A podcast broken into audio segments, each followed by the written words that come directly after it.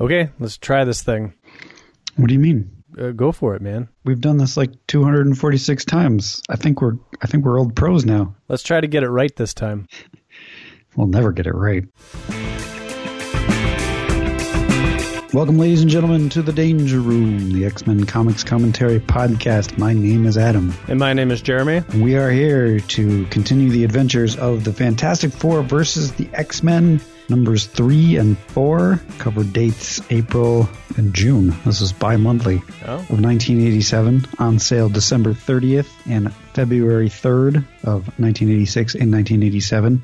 Cover price of $1.50, which, if you're jumping from your X Men 75 censors, is this on like fancy paper or something? As I recall, yes, it was on fancy paper. Like I think the cover was maybe a little thicker, not like the like uh, cardboard or prestige stock, but um, I think maybe the colors were a little bit more vibrant. Maybe that was due to better interior paper. That's what I recall. Okay, so it had that like whiter paper and not that kind of newsprinty sort of thing. Yes, that's the way I remember it in my mind, but I haven't touched this, like physically touched this issue in, good God, I don't know. Probably since 1988. Wow. As I recall, that was the trend: is that the premium paper ones were far more expensive, or I guess double the price. Yeah. This one's titled "By the Soul's Darkest Light." Still not a very good title. Yeah, so far we're striking. Uh, what was the last one? Was that one any good? No. Truth and Consequences. Oh, that was kind of Meh. below average. Um, yeah, and so this and the next issue are the issues that I owned as a kid. So, um, growing up and reading this half of the story, I mean, they do a decent enough job of telling you kind of more or less what happened in the first two issues, but not to the not to the detail that the actual issues have. So, um, I always liked these issues, but I never quite knew where we were coming from. you, I don't. I feel like you don't really need to know. I mean, does does this change things for you? No, I mean it's just it's it's more interesting. No, I, I wouldn't even say it's more interesting. Uh, no, it doesn't change anything for me. But I did like the first two halves. The first two halves, the first half of this overall story, and it's the first time I ever got a chance to read it. So, uh, how about this? It didn't take away from the experience. All right, that's good. Uh, and cover wise, and actually, I don't know why I don't really really recall the art from the last two issues. Um, but, but a, I would say that this is a I like this cover a lot, and I thought that the art in this issue and the next issue um, are are good, uh, better than the first two issues. Interesting. It's the same creative team. It totally is. Um, now, now the cover is a bunch of Doctor Doom mask wearing X Men. Well, three of them, I guess. Havoc, Wolverine, and Rogue, who have taken out uh, all of the Fantastic Four: Johnny Storm, Reed Richards, Sue uh, Richards, and Ben Grimm. Uh, no She-Hulk on here. And in the middle of all of it is Doctor Doom, kind of lording over with a huge grin, and Havoc is blasting at little Franklin Richards. It's a cool cover, totally misleading for what happens in this issue. This is sort of a mishmash of ty- uh, covers one and two combined. You you have your your theme of Sue Storm being dead. She's dead in the first two covers. You have your uh, scared or crying Franklin. Um, we've added the X Men. Uh, Wolverine had been in the other two. Uh, Doctor Doom was in both covers, although in the first issue he was a Doctor Doom Reed Richards hybrid. Um, Reed Richards being dead on the second cover. It's like a, it's sort of a continuation. Yeah, yeah. I mean, it's definitely a continuation of cover themes, but uh, anyhow, yeah, it's a good, it's good, it's good, it's a good cover. If issue one had a purple background, issue two had a blue background, and this has a red background. Hmm. I wonder what issue four will be. I don't remember. I'm gonna go for I do. green. Is it green? no. Damn. All right. Anyhow, uh, we open this thing up, and yes, our creative team is Chris Claremont, Jon Bogdanove is the penciler, Terry Austin inking, Tom Orzechowski's lettering, Glynis Oliver is the colorist, and Ann Nocenti's the editor, Dan or Don Daley is the consulting editor, and Jim Shooter's the editor in chief. And we get a full-on splash page here of Doctor Doom uh, cradling Storm's burnt arm, and it's uh, it's pretty grotesque looking. It's actually, I just happened to flip back to the first page of issue 2 where Wolverine is attacking um, Reed Richards. Same layout, like it's kind of interesting how these two covers or uh, first pages uh, map map to each other. It's not perfect by any means, but I don't, I don't. I doubt it was done on purpose. You never know. Yes, and Doctor Doom here, of course, is doing his Doctor Doomy stuff, where he's like, blah blah blah, stuff and junk, but you turn to Doctor Doom. so he's he's definitely got a little ego trip going on here. It's revealed that he has some sort of uh, medical facilities that can cure uh, burns, uh, third degree burns, or yeah, third degree burns. Which Betsy points out. Have you? Oh, have you considered, my friends, what this device could mean to burn victims? How many have lived? Who might have lived had Von Doom shared his secrets? Good questions. Very good questions. Meanwhile, outside, the rest of the X Men, Longshot, Havoc, and Dazzler, are hanging out in the castle. They've um, uh, there's a bunch of like Doom bots that are protecting. They're talking about how beautiful the land is. When the flying Doom bots, who kind of remind me of the Wicked Witch's monkeys, spring into action. Because They're also talking about uh, this whole Doctor Doom villain thing, when, and Longshot points out that Magneto used to be a villain too. Right, definitely drawing that parallel. Yes, they do remind me of flying monkeys.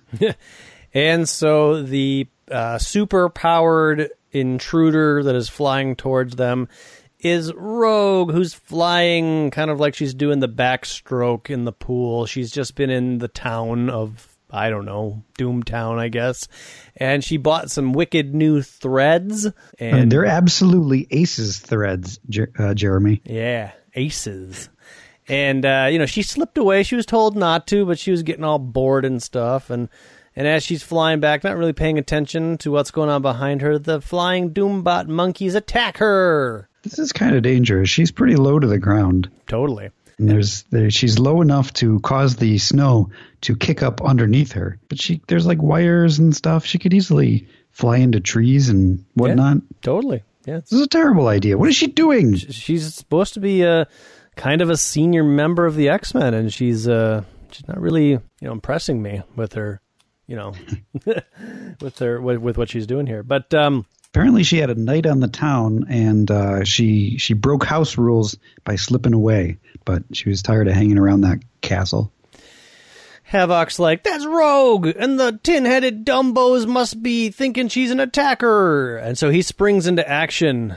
Longshot's like, shall I inform Wolverine and Doctor Doom? Doom probably ordered the ambush. Or wait, what? It, uh, let's see. We determined, or at least I decided that all the summers are the same. So, Doom probably ordered the ambush. Oh, I can't even do a Cyclops anymore. See, Havoc is a, l- certainly a lot less sure of himself than Cyclops is. He never wanted this hero business. He's only here because he has to be. So he's he's kind of a kind of an unsure, simpering wimp version of Scott. I I don't know how to do that. I don't know how to really do that either. But anyways, that's what he does. We'll have to we'll have to figure out what the right voice is for that. It's been a while since I've done a Scott to begin with, so I'm I'm out of practice. and uh, he's like, Doom probably ordered the ambush. Besides, I think we can handle this fracas. Which I got to be honest, like they're they're Doctor Doom's guests. Like the right thing to do here is to go tell Doctor Doom, like, hey, you guys are attacking Rogue, who, by the way, is invulnerable for the most part, right? And all the X Men know this. And even ha- Rogue is like, oh, look, focus plasma blast. That must be Havoc. I'm doing just fine. And she's like scrapping all these robots, destroying them. ruining her brand new clothes. But this this ties in with the conversation that they had uh, prior to this, where they were talking about how Havoc just can't trust Doctor Doom because he's one of the worst villains of all time. Granted, that means a good point. This also begins a rivalry between Dazzler and Havoc, who Now, does this continue past this miniseries? I, I don't think so. And if it does, it was so subtle that I never noticed it. But uh, basically, anytime Havoc does anything with his kind of like wide uh, beam, Dazzler has to do it, but more pinpoint accuracy. So where Havoc is blowing these robots out of the sky, um, Dazzler is able to just shoot them right through the heads. Yep. And Rogue uh, comments on that to herself. Any shot that boy makes, Allie has to make better. Good for you, sugar. It's uh, it's a weird dynamic to try to establish here, but whatever. Havoc does say, "Very nice shooting." earlier um, i guess we, we, skipped over it. Uh, doom like did his thing. Betsy said like oh all the lives that we could have saved. Uh, doom pointed out that it was going to take um, the rest of the day for storm's arm to heal but i guess what he really meant was like an hour. Because after they get done with the little fracas a whole bunch of robots jump out and they're like surrender or die it's like a tattoo now. It's still in the healing process. It's just just better. And this is when Doctor Doom and, and Storm kind of uh, exit the castle arm in arm, and Doom's like, "No, young man, you will not destroy my robots." What is the meaning of this, X Men? Explain yourselves immediately," says Storm, who looks perfectly healed. Exactly. That's my my totally my point, right? Uh, but but she has an excellent point, right? And she even goes on to say like um, you know, uh, Havoc says, Storm, your arm's healed. And she says, Completely, Havoc, thanks to our host. Is this how we repay him? By brawling with his servitors? servitors. Rogue shows up and says, They started it. I was minding my own business, not making any trouble or nothing when those bozos slammed me. Which, to be fair, is true. So I really like this drawing of Rogue kind of flying in. I like yeah. the I like the pose. Her clothes are like all ripped up, uh, but there's a lot of nice inking and just ripped up detail going on here. It's it's a good image. Her face is a, little weird, but but still it's, it's still good. Um, but you know, if we if we just reverse everything, Rogue was told not to leave. She did. She snuck in. Robots attacked. X Men are attacking. I mean, those robots can't have been cheap. Doctor Doom might have a lot of money, but I don't think he's made out of money. I don't know. He owns a country, so I'm assuming he's his finances are limitless. True, true. Well, well I guess nothing's nothing is limitless. What, what, do you think Latveria's primary exports are? Actually, I'll bet you that's in the official Marvel handbook of the universe. I don't know. Uh, There's some explanation it, for why he has money, I guess. Is it near Wakanda? Maybe it's whatever whatever that Wakanda stuff is. Yeah, um, vibranium. Vibranium, yeah. Um, you would think that the U.S. would have an embargo on Latveria. I think they do, actually. I think you might be right. So he's trading and getting income from other countries then? Oh, he's probably selling like weapons and stuff to like terrorists. Yeah, probably. Okay.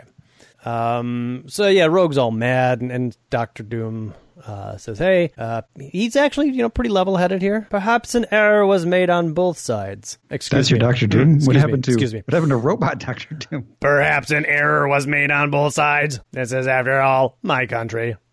No one who ever comes to the uh, no harm will ever come to those who obey its laws. It's very nice of him. And this whole next sequence, I I also always really liked. Um, I don't even know if I can describe it and do it justice, but it's Kitty. She's up in a kind of a castle turret, which is kind of lonely. Like, why is she all the way up there? I guess that's where yeah, Doctor Doom's yeah. labs are. But, anyways, she's up there. She's thinking to herself that she's young and she, her her particles are separating, and it's all she can do to keep them together. And she's not going to make it. And here they've made a deal with Doctor Doom, and it's just not worth it. Um, she would like to live, but she can't let the X Men uh, owe whatever price they're going to owe for Doctor Doom to fix her. So she's like, you know what? That's it. I can't even talk. I'm just going to go outside. I'm going to take a look at the sunset, sunrise, one of the two. And when it's over, I'm just going to let my molecule, I'm just going to let go and let it blow away. But Franklin's here with his his psycho projection, and I guess in the last couple of is- issues, he he wasn't psycho projecting. Uh, they didn't call it that. I, I don't think it's ever been called that in the Fantastic Four. I think Chris Claremont is taking his X Men lingo and just calling something something else. Well, I thought in the last two issues he was dreaming, and in his dream he was in Latveria or on the plane or wherever he needed to be, but nobody could see him. But what we find out in these next two issues is that when he's psycho projecting, when he's in his dream state, people can see him.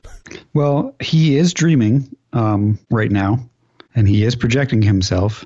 And initially, Kitty doesn't see him, so right. I don't know. And and and one could maybe argue you're right. She, she can't, but the way that this next on page seven uh, which is a panel I've always liked. Oh, the other thing I guess I, I should point out, or don't, I shouldn't have to, but uh, the first two issues she had phased clothes. In the next two issues, she's naked. So I don't know if the clothes just finally phased off of her and now she's naked.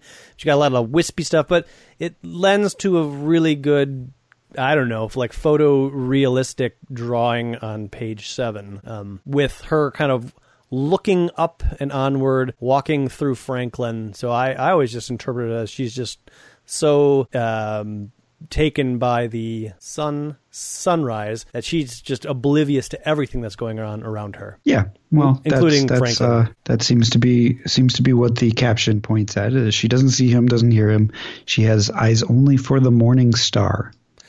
And this whole time, as she's thinking about this, Franklin is is he's pleading with her and begging and crying and the book is wrong. He goes back to that. My dad's wrong. He's going to come. He's going to fix you. You got to listen to me. You got to come back. Lockheed chimes in. He roars super loud, alerting the X Men that something's wrong. They all head upstairs. And Kitty continues to just, I don't know. She, well, she shuts Psylocke out. Psylocke's like, What you doing? She shuts her out uh, because apparently she can do that in this phased state. And the. Franklin says, That beautiful butterfly, butterfly lady sounds really upset. Kitty isn't listening to her. She won't let her help. The X Men run upstairs. Betsy's like, "Oh, her consciousness, like Quicksilver, too elusive for me to hold." And Magneto puts her arm around uh, his arm around her and says, "What about my son?" I don't. I always, when I was a kid, that's the way I read it. Is like she says, "Her consciousness, like Quicksilver, too elusive for me to hold." I'm like, "Oh, she must have fought Quicksilver." Yeah, but, but right, not it's not literally Quicksilver. No. Yeah. Anyways, uh, so so since she and Franklin here just continues to plead with her as she's just thinking about you know the problems with Reed Richards and how he refused and how he's like brilliant, but you know why does Doctor Doom have to be the only hope? You're so fuzzy, I can hardly see you. And uh, the his he keeps talking and talking and uh, his dialogue balloon uh, gets a, a border around it, making it thicker, and that's so. I guess for the first time, Kitty can hear her. I think that's maybe well. So it's either one of two things. It's either um, he screams, which finally breaks her concentration on the sunrise, or he screams and his psycho projection has made him actually projecting. I don't know. But now Kitty turns around and is like, oh, and sees Franklin. And in the next panel, which is a really kind of tender panel, you see Franklin kind of hugging the glass. Kitty's inside, kind of kind of leaning against the glass, leaning towards Rich, uh, Franklin Richards. And the X Men come walking in and they're like, what? What just happened? It's it's interesting because we, we have a we have a wide panel of Kitty Kitty noticing Franklin for the first time, and then we get an extreme close up of of Kitty, just her kind of reaction, and then like you said in the next panel, they're they're inside. It's an interesting uh, way of a lot happens in between the panels. So that's like four pages of this this back and forth between Franklin. And like I said, I can't do it justice because Franklin's just begging and pleading and crying and and he he I don't know why, but he's he really wants Kitty to not do the thing that she's about to do, and she doesn't, which is nice. And this is when um, Storm is like, uh, "Why is Franklin here?" So yeah. they can see him. Yeah. Uh, and then every time it's kind of cool. Anytime Doctor Doom enters the room, Franklin hides behind the glass. So, do you think Doctor Doom knows that Franklin is psycho projecting here? Because I no. feel I feel like if he did, he'd be like, "Oh, Reed's kid's here," and he would figure out some mechanical way to trap him. Get that brat out of here. Yeah, but he doesn't. Um, yeah, and then he goes on to brag, "Doom, Doom will succeed where Reed Richards has failed. This time tomorrow, Ms. Pride will be restored to perfect health." So, back at uh, the Baxter Dawn in building, Latveria, the witching hour in New York. So yes, back in the Baxter building, Reed Richards is con- still brooding, walking around, confused, doesn't know whether or not he wrote that stuff in the book. Goes to see if his wife is awake, but she pretends to sleep, and he just kind of backs away. Adam, she sleeps in the nude. All women in the Marvel universe sleep in the nude. Jeremy. Oh yeah, I forgot. um, he drops the book, notices that his his son is sleeping in a marginally large bed. Uh, is rolled into the middle of it. He's whimpering, and Mr. Fantastic sits next to him and kind of consoles him. And uh, Franklin kind of curls up into a ball and hugs him and says, "I love you." And Reed Richards starts to cry, and he, this this whole tender moment is making him realize that you know maybe none of this crap is important. Maybe the really important thing is the people that you care about. I really like the last panel on page twelve Um, so Reed does, you know, visit his son. They embrace in the hug, and I don't know if, if it was the intention. I'm sure it was, but as uh, Reed pushes out some tears, like his whole face looks uh, 15 years older than the previous panel. Like the whole weight of the world is on his shoulders as he hugs his son. It's nice. It's tender. It's sweet. Yeah. So, and uh, yeah, then they have a little conversation about you got to get your sleep because you're a growing boy. And he's like, You had a bad dream, didn't you? How about I tell you a story? So he uses his Mr. Fantastic elasticity elasticity powers to make little elephant was it saggy baggy elephant uh, characters with his hands and Franklin's loving it and he's laughing. Sue walks in. She's like, I better go invisible. And she watches her husband, her son, sharing a moment. And uh, I haven't heard Franklin laugh like that in ages, or Reed either. Bless his heart. And she starts crying. Everybody's crying. uh, and then we we go to this kind of meh page where Storm is conducting a combat training with Longshot. Uh, She has to exercise her arm and assess her his fighting abilities. Sort of a characterization of Longshot where we get she says stop playing about and he says I'm not. You want to hit me, but I don't want to or you want to hit me, but I don't want to be hit. Is that wrong? you think that's what Longshot sounds like? Um, that's what I'm going with. Yeah. You can you can come up with another one. I think I feel like he should be like um, California Surfer, but I feel like that would also be too close to Cyclops if I tried to do it. Um, but I don't want to be hit. Okay, so more like um, um, uh, what's his Like face? Michelangelo from the Turtles. well, either Michelangelo from the Turtles or um, Bill and Ted.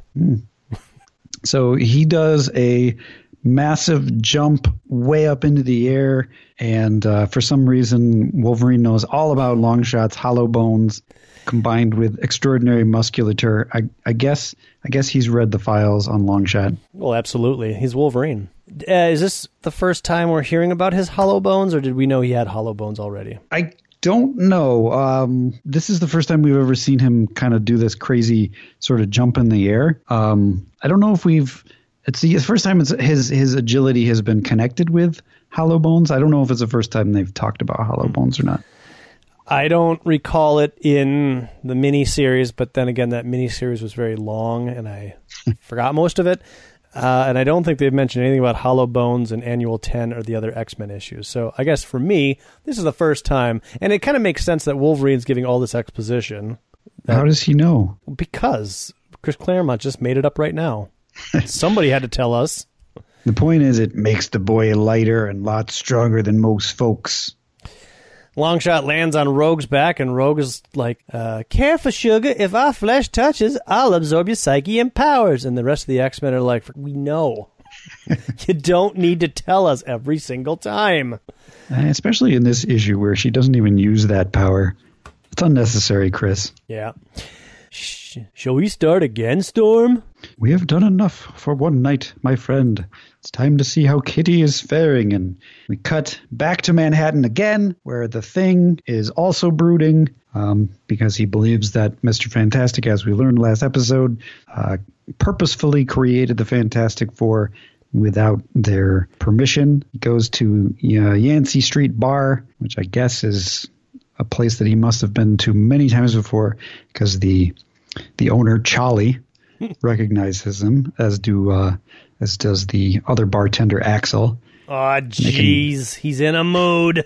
They can tell that he's in a really bad mood and they start pouring him drinks and he's there for a really long time eating food and he won't even really talk about his feelings. He's just kind of thinking about being miserable about himself. Beautiful people having a beautiful time. Why them and not me? Everybody try not to look my way. Don't want to either freak. Don't blame him. Charlie and me, we go back to school. Never done him no wrong, but even he's scared I'll bust up his plates. And he goes on and on and on. According to Reed's diary, my best friend Reed Richards did this to me on purpose. He's got a line of like 10 shots in front of him.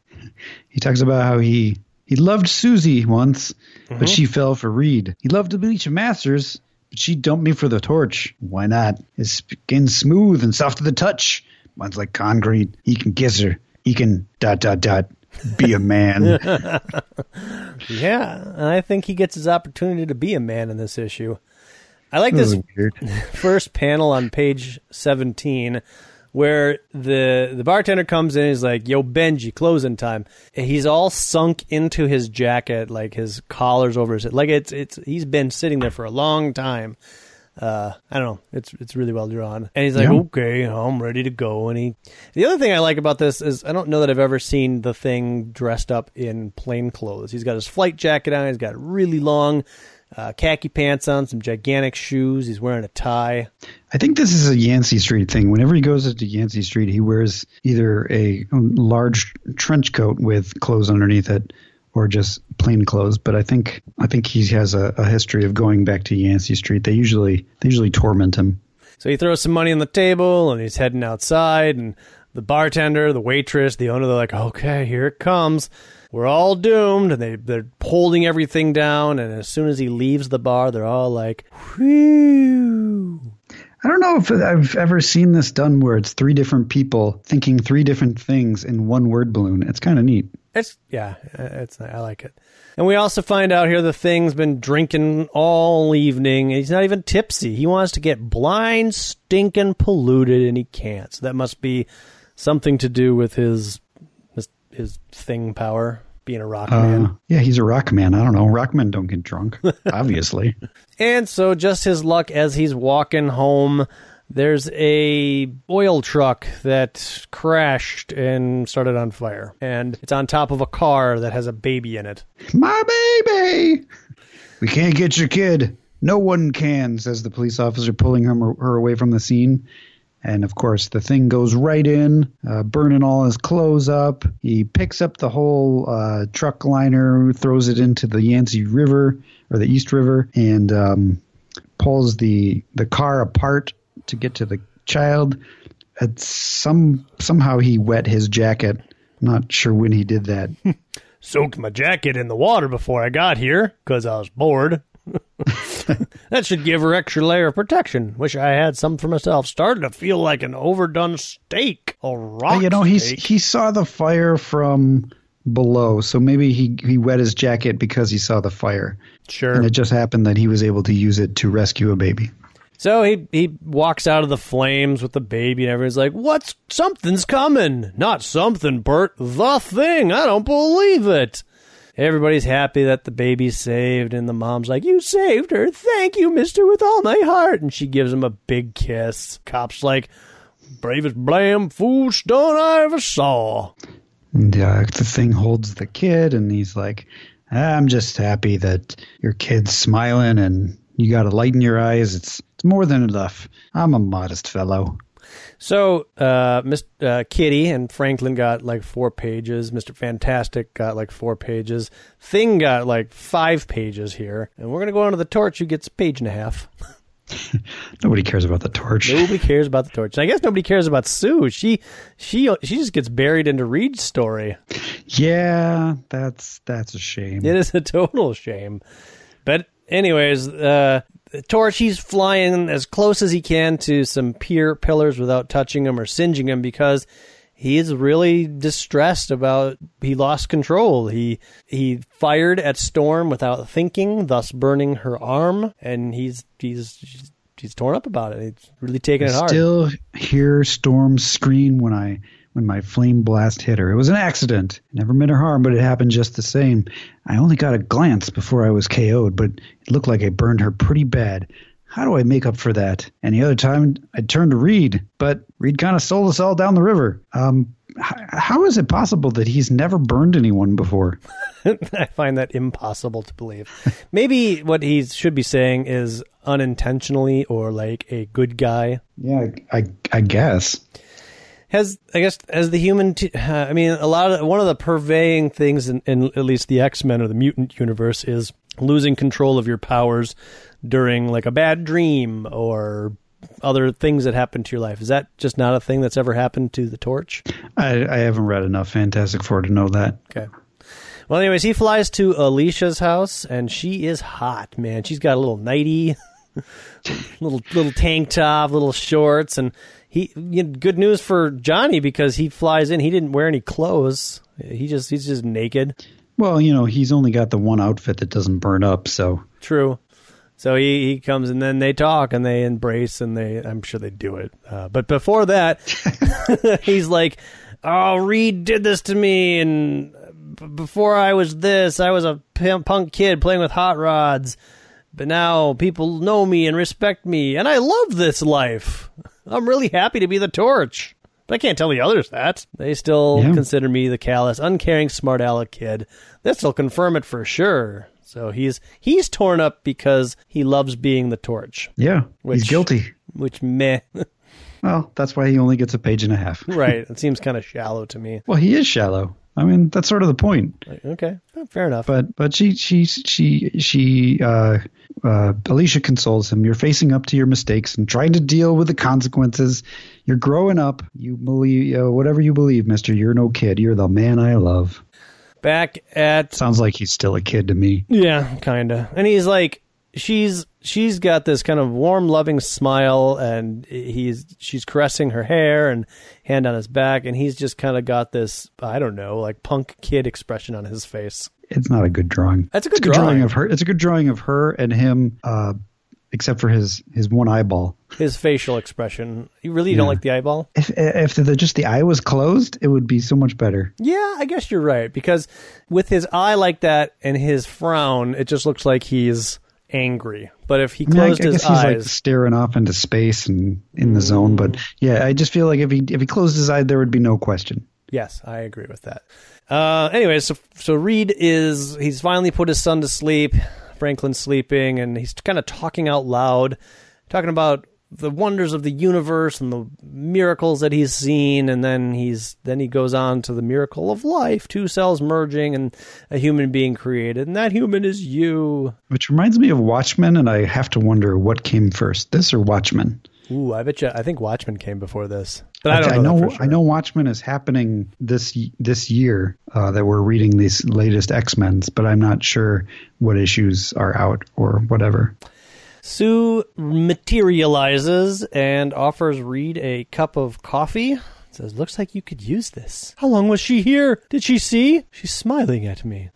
and then they talk. They talk for a while, and Sue's like. The author of that diary couldn't have related to Franklin the way you did. He was a man who used people who saw them as tools. He would have responded analytically. You saw a human need and answered as a human being. The man who wrote that diary, whoever he was, isn't you. So because you're a good dad, I believe in you. Well, it's either one of two things. Uh, it's either somebody else wrote it and planted it there, and we've all forgotten, or maybe Reed was that calculating, analytical person who did plan all of this, but has grown. And now he is a man who cares about people. Either way, Right. whoever wrote that, whether it was Reed or somebody else, that's not who Reed is today. Yes. Yeah, I like it. Good statement. Meanwhile, back in Latveria, uh, Doctor Doom is bragging. I'm a genius. Oh wait, I'm a genius. I'm improving on Richard's concept as only Doom can. Psylocke, what's the child status? Ooh, physical deterioration continuing as expected, but my telepathic powers are helping maintain her psychic cohesion.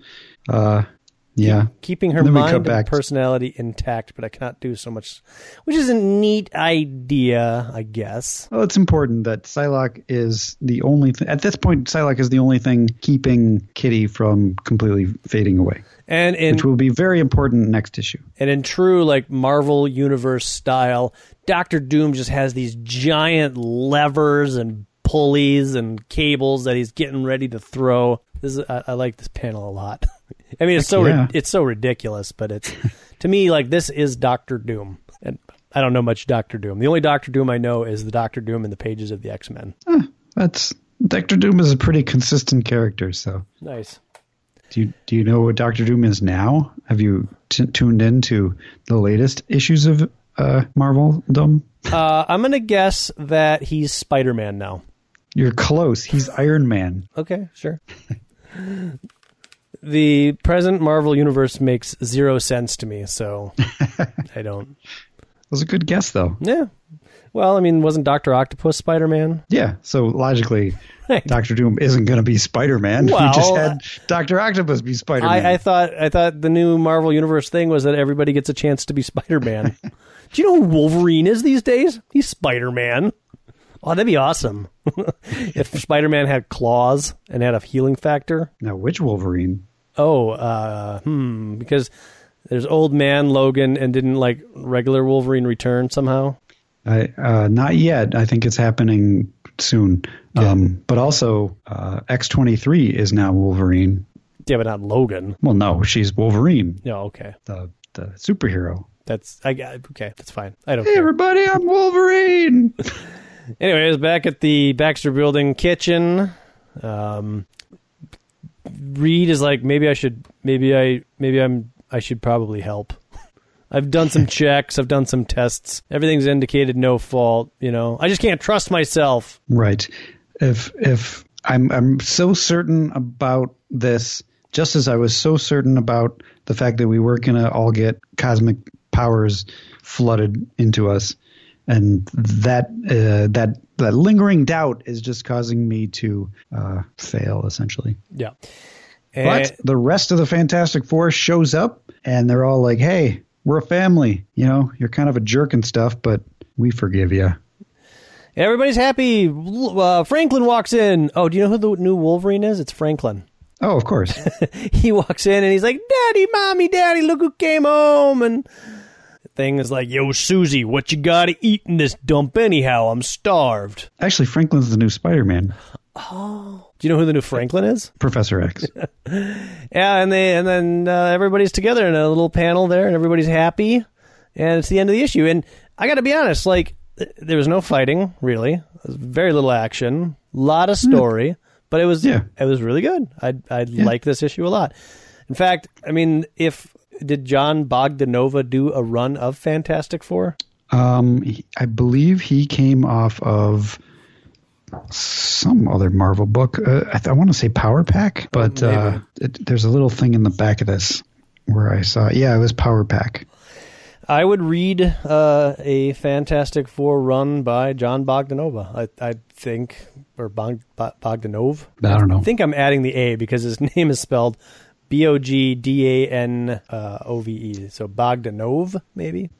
Bogdanovia. Here's the other thing that that always Bogdanovia. that always threw me. You said that these books came out in '87, Yes. so the next cover is signed by Bogdanov, but at the end it says '86. Well, I think. Let's see. Let's get the exact here. Um, okay. The on sale date for this issue was like January of '87, so he probably drew it in '86. Did we ever talk about why there was an on sale date and a cover date?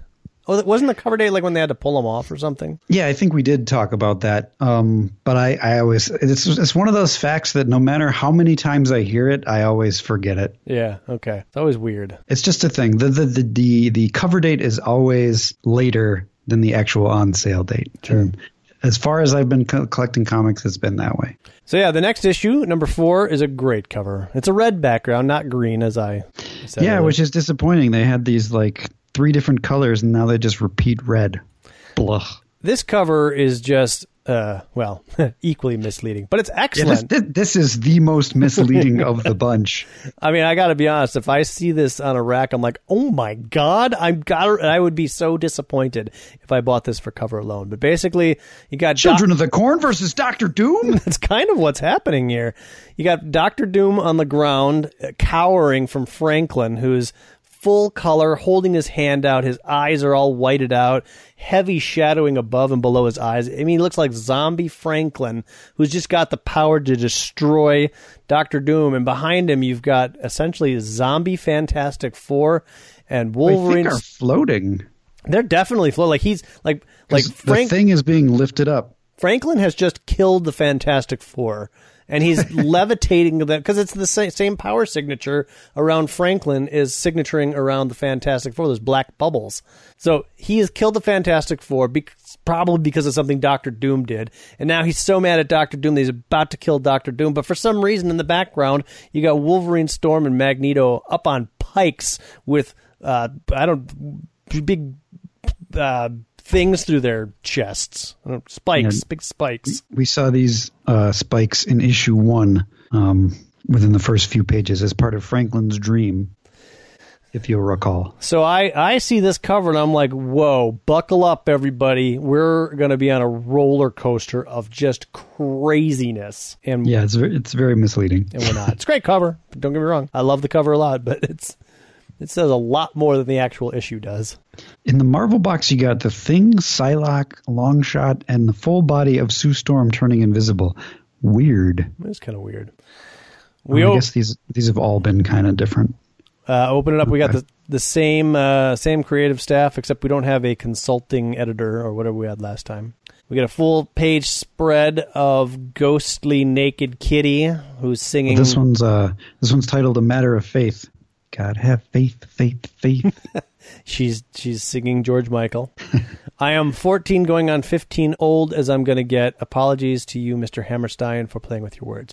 What's the tune, Adam? um, I don't know. It, I I want to I want to sing and say say it goes. I am fourteen, going on fifteen, but I don't know. I just made that up. So No, I know who Roger Hammerstein is. he's he's yeah. Well, no, it's Rodgers and Hammerstein, right? Th- Those were two Oh. dudes, weren't they? Oh, apparently I don't know anything. I take it all back. Uh, that's all I know, right? So so you you could be right. It could be Roger Hammerstein, but I'm pretty sure there's a dude named Rogers and a dude named Hammerstein. Yeah, I think you're right. I I, I clearly uh, have no idea what I'm talking about, and I, I take everything back. My ex cred is gone. You suck. Who is this? Is this this is uh, Miss Marvel? Yes, this is Ms. Marvel when she was 15. That time she died. and she gives us a little biography about herself. She's a mutant, what her names are, and that she's going to die. And most 15 year olds don't think about that sort of stuff. You know who would play? Who should, they they there, there's been talks that they're going to do a Kitty Pryde movie. Ooh, ooh, Ellen Page. No. Because she's already played her twice, and she's fine, and she's great. But you know Ooh, who would be ooh, really good? Lindsay Lohan. Oh God, no! Uh, hmm. Bobby Millie Brown. I think that's her name. Millie Bobby Brown. I got it wrong. Millie Bobby Brown, the girl from Stranger Things. Are you just saying that because she's a talented actress who was in a kid thing? Maybe Um, she is a talented actress, and she does kind of look like Kitty Pryde, and she's young, and um, she looks just like her in these panels. I would go and see that movie for sure. Well, you would go see it if it was Miley Cyrus. Oh, is that? Are you saying something about me, Adam? I'm saying that you would go see the movie if it was a dude. That's pretty funny. The guy from Mr. Robot as as Kitty Pryde. yes. Um, I heard Call that. Cat. I heard that they were thinking about making a Shadow Cat movie, and that's. I guess you're right. I, I would probably go to the, but I wouldn't be in a rush. I'd be like, eh, is it five dollars yet? Nah. But but they throw in Millie Bobby Brown, and I'm probably there on day one. Like, oh my god, that's the Stranger Things kid, and she was really good in that. Brian Michael Bendis is attached to it somehow, but Did you know that? I don't. Know. Have you ever heard Millie Bobby Brown speak? She got like a Um, thick English accent. Yeah, I saw Stranger Things, She doesn't talk in a thick English accent in Stranger Things. but I've heard her speak. she just kind of has like a weird accent, which is cool because it's like she's been uh, separated from society, so she doesn't know how to talk. Or like wouldn't have like a normal accent. Yeah, but she speaks. She I mean, does. she doesn't. She she doesn't speak for maybe eighty percent of the first season, but True. True. Anyhow, yes. Um, she's in her tube and she wants out. she doesn't like it in here anymore. For, remember, remember we pointed out last issue that Psylocke was the thin line between her and her psychic cohesion, but Psylocke's not around, so apparently, apparently she's okay for now. yeah, she's Psylocke's taking a lunch break. She's pounding on Um, the walls. She's she's. Which which makes why is she pounding on the walls? She walked through the thing in the last issue. It's a good, it's a great question. Um, I always And I think imagine when she walked through the tube, she even comments. She says something like along the lines of like, "Why didn't I just do this earlier? I can totally walk through this tube." That's exactly what she said earlier. I always assumed that it was like the tube was keeping her alive, but nowhere has that been established in this comic at all. Yeah. So, anyways, yeah, uh, Lockheed can't hear her. Lockheed's looking very sad, and uh, then Franklin shows up. And they do a really good job of describing his, uh, I guess, blinking into the room. Imagine looking through a rainy window with water sluicing down the glass. There's an image on the other side, rippled at first beyond recognition. Then the storm subsides, the glass clears, the figure the figure gradually comes into focus. That's how Franklin Richards makes his appearance. It's a good description. I can totally picture that. That's Chris Claremont stretching his verbal wizardry. He's uh he's very good at those uh those movie esque things, I guess. Yeah. Descriptions, movie esque descriptions, uh, descriptions that give you a very uh, good visual. Yeah, absolutely. He's he's had nine or so years to work on this craft. It's about time. Yeah. Jeez. And Lockheed is like he doesn't he doesn't care. He's on he's on high alert. He's huffing and puffing and snorting and breathing a little bit of flame and Franklin's like, "Oh, don't you remember me?" Oh, in a change of pace, Kitty is narrating this issue. Yes. Yeah. Oh, yeah. You're right. Uh, and Lockheed licks Franklin's astral projection. yeah, I was like, what? to which Franklin's like, ick, dragon germs. But that doesn't make any sense. Hey, you know, those psycho projections are sometimes they're solid, sometimes they're not. They they are they are what they need to be. I understand. It's not that big of a deal.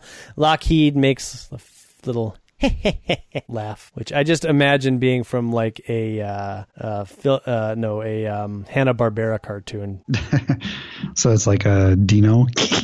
yes, yes, with a, with a little bit of vocalization, but but mostly like Dino. Yeah, totally. And uh, yeah, Franklin's like, "Get away from me! I'm just here to visit Kitty." And uh, he's like, "Oh, I would have been here sooner, but my dream self only works when I was asleep. But I was so excited to see I couldn't fall asleep. My dad's gonna come and save you." And uh, Lockheed says, "Yeah, yeah." And they talk for a little while. Well, they try to. They can't talk because Kitty's thinking.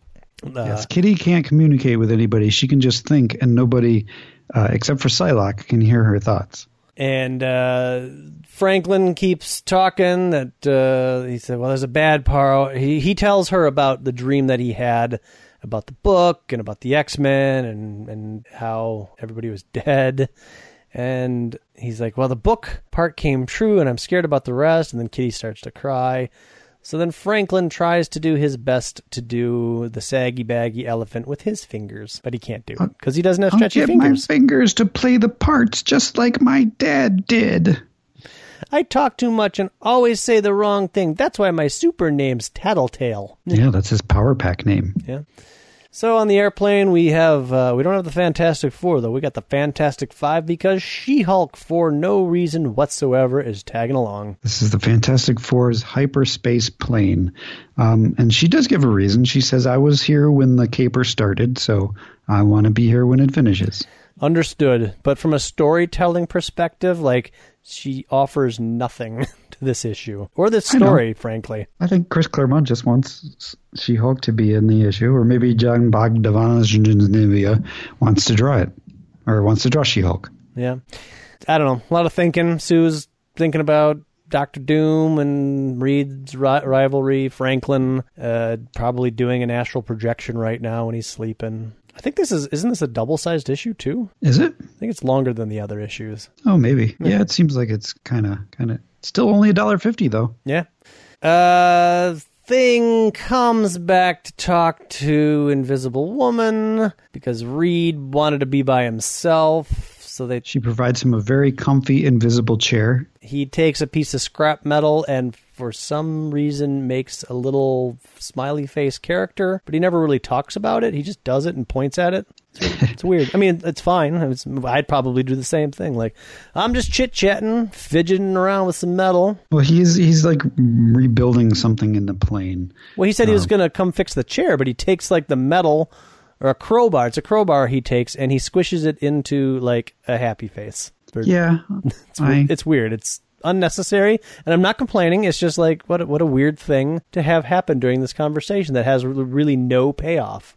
Because while they're having the conversation, it's going wrench, grunch, bend, scrunch, scrunch, poke. and if somebody was doing that while I was having a conversation, I'd be like, look, we, can continue this conversation when you're done playing with that metal. But right now, I can't hear a single thing you're saying.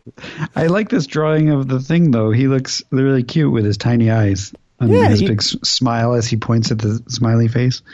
And it has, exactly. He's like, I made this, but his dialogue is like, uh, Well, they're talking about how uh, Mr. Fantastic doesn't have any faith in himself, and having faith is super important.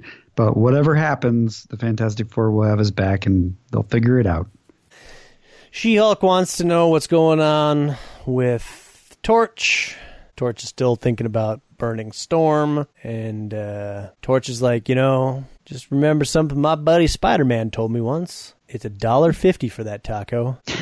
oh no no! With great power comes great responsibility. I think I understand what that really means now. 300 issues into the Fantastic Four, and I finally figured it out. Yeah, and they go on. They have a they they do a a origin of sorts of the Fantastic Four and Doctor Doom, including the rivalry. They were always uh, Reed was always confident in his in his abilities. Doctor Doom was always uh, trying to keep pace, and then they'd get into arguments about complex mathematical equations. And I don't know if They're- you know anything about. They're just re- rehashing the origin. Right. They're they're both equally smart. Uh, Doctor Doom, of course, thinks he's smarter because that's just the way he thinks he's smarter than everybody. And uh, so, if you don't know the origin of Doctor Doom, he did some sort of oh, and there's a, there's a weird panel where he's like doing magic because Doctor Doom also does magic, by the way. I know that. Um, so he was doing some sort of science project, and Reed Richards found a flaw, and Doctor Doom was like, "There's no flaw," and and it ended up blowing up in Doom's face, literally causing him to have a uh, damaged face, which is why he wears a mask and hates Reed Richards. Is it true that Doctor Doom just has a tiny little scratch on his face, but his pride makes him think he's horribly disfigured and grotesque? I don't know. That's a good story, though. Oh, okay. Did you just make that up? Or No, no, no, Is I- that I've heard that description as to why Doctor Doom wears the mask in the past, but I've not actually seen that in the pages of any comic book. Just somebody else hmm. said it, and I was like, oh, that's an interesting idea. So, no, I did not come up with that. Um, Reed is up in the front of the plane with his uh, diary, and he doesn't remember reading it or writing what's written in there, but he doesn't not remember writing it. So he's like, maybe I did. I don't know. Well, he thinks uh, maybe it's it is possible because like so much of this does ring true that Oh. it's possible that other parts of this could also be true. I just don't remember. Subconsciously, maybe it all was true. Right. Uh, that's when Franklin shows up and he's like, I've been to see Kitty, or Shadowcat, Daddy. I told you you're coming. You're going to save her, and I know you will. I got to go. Bye. Franklin, wait, says an overdramatic Mr. Fantastic. You don't understand. I don't under know anymore if I can. You're putting an awful large weight on talking to your child. We get the X Men at the castle doing some more training, which is very uninteresting, except for the fact that.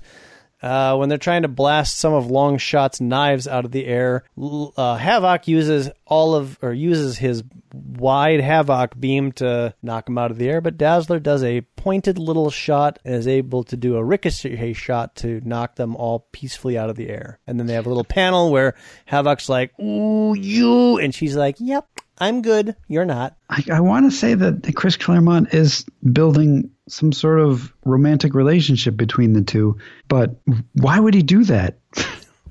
I don't know because ah hmm maybe because on the next page I think there there's a thing that that could be the payoff for that, but that's that's as far as it goes. Yeah, yeah, I, and that's that's part that's part of the main reason actually why I was thinking that. So you think that this is maybe just a little bit of playful flirting? I, I? I don't know. I don't, I don't know. I don't know. I mean, maybe maybe the idea is uh, Fantastic Four people are not familiar with the X Men, and Chris Claremont can play around with some of these things. Maybe. Wolverine throws a knife at Longshot, uh, and Longshot's falling out of the tree, but instead of Wolverine getting to finish the training, Rogue flies out and flies him away uh, so that she can. And she's like, "This is stupid, Wolvie. A waste of our time. I don't want to play anymore." Which is Ain't weird. game, girl. It's training. What is she wearing? Why is she wearing like a lightning bolt shirt? Is this her new costume for X Men versus Fantastic Four? For issue four, yeah. this was the one she bought in town. That lightning bolt shirt is perfect for me. Yeah, and uh, Wolverine's like, "This ain't training, and this ain't a game. It's training." And that's when um, uh, Longshot lands on the ground. He's like, "I landed on this fantastic soft ground." Dazzler says, "Snow, sweetheart." Havoc's like, "Sweetheart." Yeah. Then he goes on to say, "A special kind of frozen water." Blah blah blah. So that maybe that's the payoff you're talking about, where he's like, "Wait, I thought there was something going on between us." Exactly. That's why I thought there was some sort of romance brewing when he's all like, sweetheart. But meanwhile, his girlfriend supposedly is back in New Mexico waiting for him. Which is why I can't imagine that Chris Claremont would actually do that. Right. Very weird. And why isn't Havoc like, hey, we should really go pick up Polaris? I haven't heard from her in a while. You know, while we wait for Kitty to get healed by Doctor Doom, one of you or two of you want to take the plane? Go pick up uh, Lorna? Anybody? No? Okay. Uh, S- Storm, or I mean, Rogue is uh, not a great house guest. I'm assuming that this castle, or maybe it's abandoned. I don't know, but she kicks it over. I mean, again, she's she's on Doctor Doom's property in Doctor Doom's country. There's a nice looking castle here that she just kicks down for some reason. I think it's just a wall. I mean, I don't think she kicks down the whole castle. Okay, fine. She kicks over a brick wall. It's going to be a pain in the ass to put back.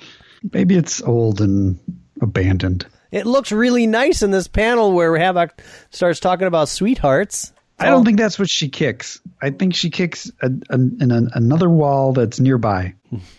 Fine. Because if you look behind Havoc and Dazzler, there there's another building back there. True. Well, the whole point is she's tired of waiting. Why are we waiting so long? You swore you'd save Shadowcat Doom, so quit stalling and do it. So back at the castle turret, Franklin's still trying to tell the story of the saggy baggy elephant, or he's finishing or something.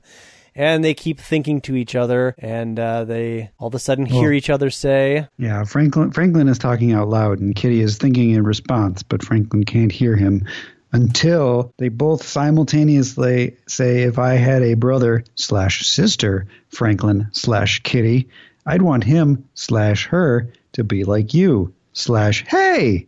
I heard that. Your words, thoughts in my head. Psylocke walks in and she's like, My doing?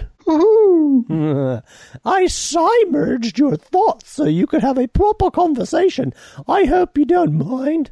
And that's when Doctor Doom grabs her by the shoulders. And Franklin immediately hides again. As can the child, or is the child well, Psylocke? As can be expected, Doctor Doom. My own powers are still maintaining the coherence of Kitty's consciousness, as the life cell is her physical being. So uh, I guess the life cell does do something.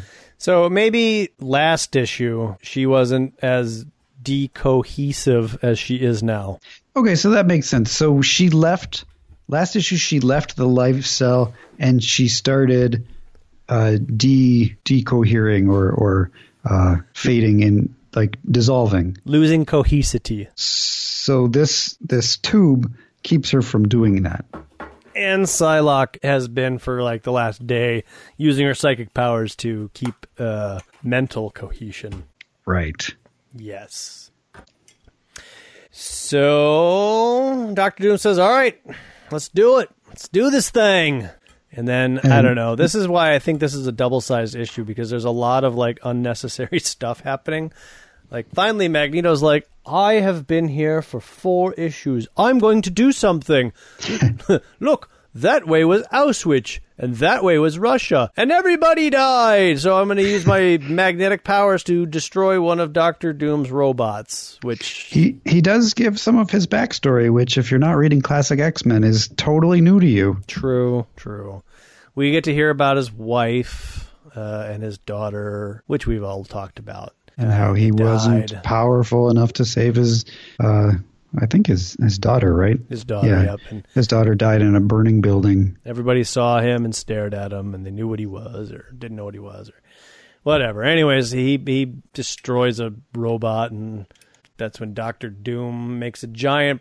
Oh, actually, he turns the robot into a statue of Magda and Anya, and that's when Doctor Doom sends a giant hologram and says, "Magneto, what's the matter with you?" Don't you realize that I sent you out here far away from my castle because your magnetism is frickin' annoying? Uh, something I will forget in a few pages, but for now, you're not supposed to be anywhere near me because your magneto powers are ruining my machines. Another such outburst fool will have catast- catastrophic consequences, which I might be exaggerating about. Maybe. Maybe, I don't know. So he disappears. Uh, Storm's like, We all wear scars, my friends, and all make mistakes, but the past is done. What matters is what we do today and, wish to be tomorrow. The Fantastic Four craft flies overhead, and rather than letting it go on its merry way, Magneto stops it in its tracks. They're And, heading uh, straight for Doom's castle, but they won't reach it. Storm. Storm says, uh, Didn't you just remember what Doctor Doom said? Yeah, don't You're- use your magneto powers. Your your powers are dangerous to Shadowcat, you dummy. Plus, it's the Fantastic Four. I mean, yes, you got off to a rocky start, but it's not like they're going to fly in and hurt Kitty. Yeah, it's just uh, stupid. It's just kind of stupid. With Shadowcat's life at stake, uh, I prefer not to take any chances, so I will do the thing Doctor Doom told me not to and stop this plane in its tracks, uh, and uh, I'll destroy it. Doctor Doom's like, "What? What is that Magneto doing? My things are disrupted again." The computer's magnetic bubble memory fields are disrupting. The coherency projector is losing focus. Magneto is allowing himself to be used as Richard's cat's paw. Put an end to the Fantastic Four's interference, X Men, before it's too late. Go now. Don't argue. So the X Men fly out, and Kitty's just like, Ugh, you're a jerk, Doctor Doom. so noble, so so noble, so supportive. I'm on to you, Buster. It's all an act. You don't care about anybody except yourself. So the Fantastic Four get off the plane and they're like, whoa, whoa, whoa. Hey, misunderstanding. Like, we're here to help. Sorry. Hey, your arm. Your arm's better. That's fantastic. That's great. We're the Fantastic Four. like, let's let's set aside our differences and let's let's save uh, Shadowcat. But Rogue and Wolverine did not get the memo because they come charging in. Well, Magneto's like, you had your chance, and Storm's like, or uh, Sue Storm rather, is says, is pride worth more than a child's life? Come on, people, it's friggin' Reed Richards. Let him help. Right. So Rogue throws Wolverine into the thing, knocking him down. Storm grabs Human Torch and throws him into the snow. He's KO'd, I guess. He calls her a mutie, and she's like, don't call it, call uh, call us muties again, and I guarantee you'll never do anything again. And Reed Richards is like, Wolverine, if you've hurt the thing. Thing gets up, is like, oh, come on, that was a little love tap. Uh, and then you get a kind of a cute panel of the thing next to Wolverine, and then the thing bonking Wolverine over the head with his fist. And Wolverine's out for the count. unconscious. And uh, Reed Richards points out because Chris Claremont had to just write this in. Wolverine was still two days from your initial impact to act as quickly as he did when we last fought. His adamantium claws could probably cut even your skin. In case people wanted to know, I, I don't know why that's there. No, it doesn't seem like it's necessary. That's when Havoc, finally wearing his Havoc uniform, zooms in. I guess he was wearing his Havoc uniform earlier too. But he zooms in on a Jeep with Dazzler and Longshot. And But was Dazzler wearing a Lila Cheney bandana? no, but she was wearing a Lila Cheney bandana. they zoom in and She Hulk's like, not on my watch. And she picks up a rock and is about to throw it at the Jeep when somebody blows it up. And we learn that Rogue absorbed the thing's powers and now she's no, the no, human hold torch. on, hold on, hold on. She- The, the torch's powers. Oh, what did I say? Oh, yeah, I meant, yeah, that's what I meant, the torch. So, so she Rogue is flying in as the Human Torch, and Sue realizes, oh, that's not my brother. So she puts a little invisible force field around her, which cuts off all of her fire, and we have like Rogue naked in a little bubble rolling around. Uh, it's kind of funny because the her her word balloon is upside down. She's like, uh oh. and uh, Sue Storm throws Rogue into the Jeep, which destroys the Jeep. The X Men, of course, leap out. Oh my! She was kind of caught in a fetal position, which is I don't know, it's just kind of funny where she's just kind of it's it's it's very funny. hunched together in this little ball, and she's naked and helpless, and she, there's nothing she can do, and yeah, it's, it's very funny. And she crashes into the jeep. The uh, Havoc, uh, Dazzler, and Longshot go bailing out, and that's when She-Hulk goes up to Storm's like, "I'm gonna, I'm gonna beat you up. You lost your powers, and I'm Yeah, gonna pity beat you, you up." lost your weather powers, Storm. But then we get a panel of, of lightning happening behind Storm. Remember, you had is- asked if that was a thing that was a reoccurring thing. It it is. I'm just waiting for it to stop reoccurring because it's never going to go anywhere. It, it kind of goes somewhere, I guess. I don't know. It's just a thing that happens. Okay. And she's like, and she hulks like, oh, as she sees all the lightning and the thunder, and even Storm's eyes go white. It's weird. Yeah. Um, this this is a little too in in your face, whereas most of the other references have been more or less subtle. But um, Magneto is going to destroy the Fantastic Plane um, by smashing it into the ground, I guess. And everybody's like, "Hey, our kid's in there! Stop it!" you madman, you haven't changed a whit from the days when your sole desire was to rule the world. Oh wait, that's Reed Richards. I was a Reed fool. Richards with a feminine voice for some reason. I was a fool to believe you had reformed. And that's when Franklin's like, Mommy, Daddy. And he's riding Lockheed. And he's like, You adults are stupid. Kitty's phasing away. Don't you want to help? Don't any of you care? And it takes the voice of a child. This dumb rumpus is making her fizz faster. And so the X Men and the Fantastic Four stop fighting. Magneto lowers his head and lowers the plane very calmly. He looks so sad. And uh, oh, I'm so dumb. Psylocke is now struggling to keep um, psychic cohesion together of Kitty. Doom sees all of them approaching, and I'm more shadow than cat now. and he's like, "Reed, he shouldn't be here. But what's he carrying? What is that? I'll use my optic scanner to better see the a diary held like a talisman, as a drowning man might grasp his life belt. Wonderful." A most unexpected but delightful surprise. Whatever else occurs here, the night, my old friend, or tonight, my old friend, you are doomed. You are doomed. Do you think he thinks in robot voice? Oh, absolutely. So Kitty uh, is no longer no longer has a body. She's basically a head and smoke. Right. And so Doctor Doom's gloating a little bit, like, oh, how sad, how sad and shameful that a child must remind you of your hero responsibilities. Is Doom the only adult present who is cognizant of what's truly at stake here? And so he starts flipping his machines and stuff. And uh, Reed Richards kind of looks on, looking at the displays, and he's like, "Oh, well, Doom's actually he's got this. This is actually pretty Well, good." And, Doom also kind of says, "If I can't do it now, it's Reed Richards' fault." uh, he also says, fortunately, Magneto's incursive magnetic fields appear to have had little lasting effect on the core compute computer matrices. yeah, he'll change his mind in a couple pages. Right, right. And so Reed is just thinking to himself, like, does uh, the fact that he is so correct and so right here, does that make me jealous? Am I so petty? Stop thinking about yourself, Richard. Shadowcat is the one in need. Give her your full concentration. Uh, help. Uh, but then he's like, And- wait a minute. Stop the presses! Uh, he sees a glitch in the matrix or something. Sure. Uh, and he tells Doctor Doom to shut down the integration process, which he does anyway. And that's uh, Doctor Doom says, "Well, now it's officially your fault." when this all goes wrong, and Reed Richards says, "Stop posturing. There's been a mistake." Impossible. And, uh, that's when Franklin jumps in and he's like, Miss Shady Kitty's awful sick. Can't you and Mr. Doom wait till later to do more yelling? And you, Mr. Doom, does it matter if my pa helps so long as Kitty gets saved? I mean, isn't that more important than being boss or proving how smart you are? And he does his get a- best doe eyed face to Doctor Doom, whose heart grows two sizes bigger. And In he- one panel, and then in the next panel, he does like a wave of his hands of them. well, I think it's like he's he doesn't want to admit that the child is right, and he's just like, bah, I, just explain yourself, Richards. Like we're not going to fight right now, but I'm going to give you a chance, but I'm still going to make it seem like it's your fault. so the uh, the scientific babble is that Psychobabble, you mean? Yeah, the uh, the reintegration process needs to be happening slower than faster, and they're doing it too fast.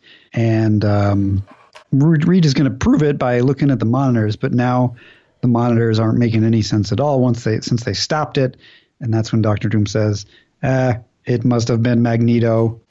Well, Dr. Reed Richards also says that he is going to perform all of the calculations in his head at real time speed. So they're not going to use the computer. It's just going to be Reed Richards. Well, I can't use the computers anymore. And uh, Doctor Doom's like, perform all the calculations in your head instantly with no margin for error. Impossible. Not even Doom's incomparable mentality is capable of such a feat. Psylocke would like them to just do it soon because she's losing her. And then we get two full pages of Reed Richards thinking to himself, uh, can I do it? I don't know if I can do it. Uh, I should. I mean, it's actually it's actually really well done.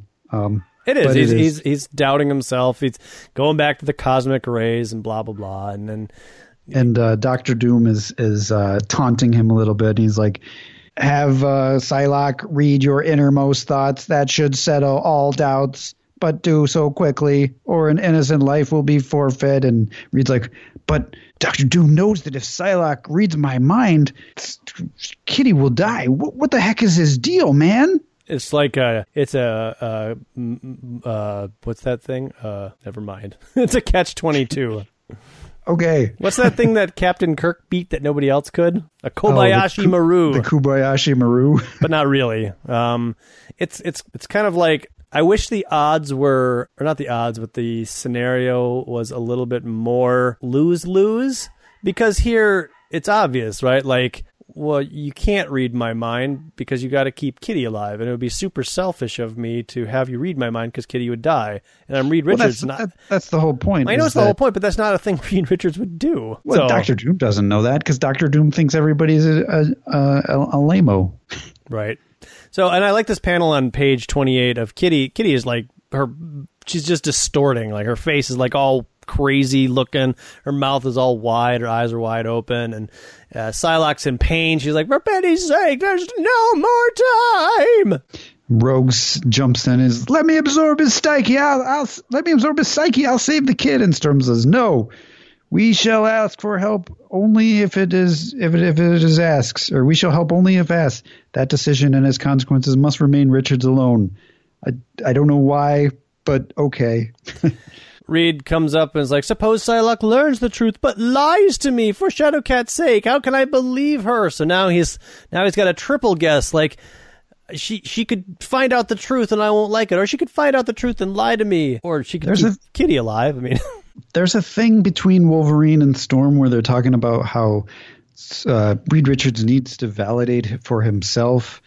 Uh, otherwise, he'll never have faith in himself. Uh, You just fine and all good, but Kitty's life is still at stake. I mean, they shouldn't be like, who cares about Reed Richards' faith? right. This is not important. Save Kitty. you deal with your consequences later. Yeah, it's it's many pages of anguish and Doctor Doom kind of smirking and smiling, and that's when Sue figures it all out. She's like, "Oh, who would want revenge on Reed and plant that in a diary?" It Who was acting super smug right now? it's Doctor Doom. Of course, he put it there, but I have no proof. I can't say anything, and it wouldn't help Reed anyways. Uh, yeah, because Reed's gotta Reed's gotta figure this out for himself. And in the next two panels, he he turns from a sweaty, uh, frowny face to a, a calm, con- contem- con- contemplative, contemplative face, and then. Um, and then he, he opens his eyes and he smiles, and the next hours, thankfully, are all a big blur. Next thing I know, or next thing I know, it's night, and I can hear the sound of laughter, see flashes of light through windows thrown off by Dazzler who I'll bet is dancing up a storm. Wish I was there. Heck, I'm glad to still be here. Why push my luck? I'm alive, far out. Yeah, and we find out that it's going to take a little while for everything to re-solidify. It took a while to get here. It's going to take a while to get fixed, but but she's on the mend, and Doctor Doom has thrown a feast for everybody. I hope you enjoy my food. It's robot food. Yeah, uh, Fantastic Four are uh, uneasy about this, and Sue approaches. She's like, "You know, my son had a prophetic dream, a sort of harbinger of this whole adventure." Fascinating. Yeah, there's a lot of uh, Reed Richards makes up with Magneto, apologizing, saying can't judge a book by its cover. Doctor Doom and Sue continue to talk, and that's when Sue confronts him and says, "You made that book. You put that doubt into Reed because you thought that it would destroy us, and that would be the victory. But today, Mister, you lost because Reed fought back." I'm enjoying caviar. Yes. Apparently, his mask opens up to allow him to eat with his mask on. You're denying yourself a rare treat. Mm, this caviar is delicious. It's Latverian caviar. The X Men are prepared to help Sue in a battle. Um, but that's when she just uh, she smiles at, at Doom and she's like, uh, A lioness is most dangerous defending mate and cub and den, but there's no need to speak of challenges or proof because this match is over and we won. She drops the mic and she walks away from Doctor Doom. The Fantastic Five are sitting on the couch with mm, Franklin in tow. Um, he's sleeping. His dream body is off hanging out with Kitty. Kitty and him can now talk, I guess.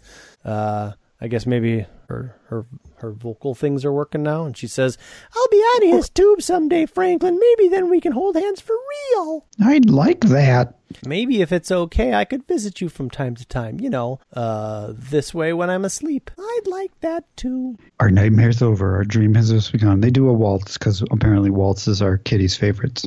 So when Kitty's like, "You're gonna marry my old friend Rachel when you're older," What? and that's the end of the story. Uh, so uh, I would actually say that of the mini series that we've read so far, I've liked this one the best. Which, which are? Longshot. remember. We've Okay, read we okay. read Longshot. We read Nightcrawler. Oh yeah. Uh, we read Wolverine, and so that that's probably a lot of people are like, "What? You're taking this over Wolverine?" I don't know if I can get behind that. Yeah, I know, Um, I know. Kitty Pryde versus Wolverine. We also read. I can I can take this over that. Um, definitely better than Beauty and the Beast and the Iceman. Oof. yeah, those are those are slogs. Um, probably better than Secret Wars and Secret Wars Two. We read a lot of uh, Scarlet Witch and the Thing, or I mean, and the Vision, Vision and the Scarlet Witch. Um, I'm sure there's other mini series that we've uh, read, um, but I like this one. I, I like this one a lot. This one to me is the most memorable, and and maybe it's because uh, it, it's the nostalgia factor of this is these are the the well at least those two issues are the ones that I had. Uh, when I was in my comic book collecting, um, most influential, and I never read Kitty Pryde versus Wolverine, or Kitty Pryde and Wolverine, or the Wolverine miniseries until I was an adult. You know what the best one has been actually? What? Uh, X Men versus the Micronauts. I completely disagree, and I think you're joking. Wasn't there I also totally am X joking. X Men and uh, Alpha Flight? Yeah, yeah, that was a two-parter though. Yeah, it was boring. So I, I think it's. Um, I will say that the fighting between Fantastic Four and X Men uh, was dumb.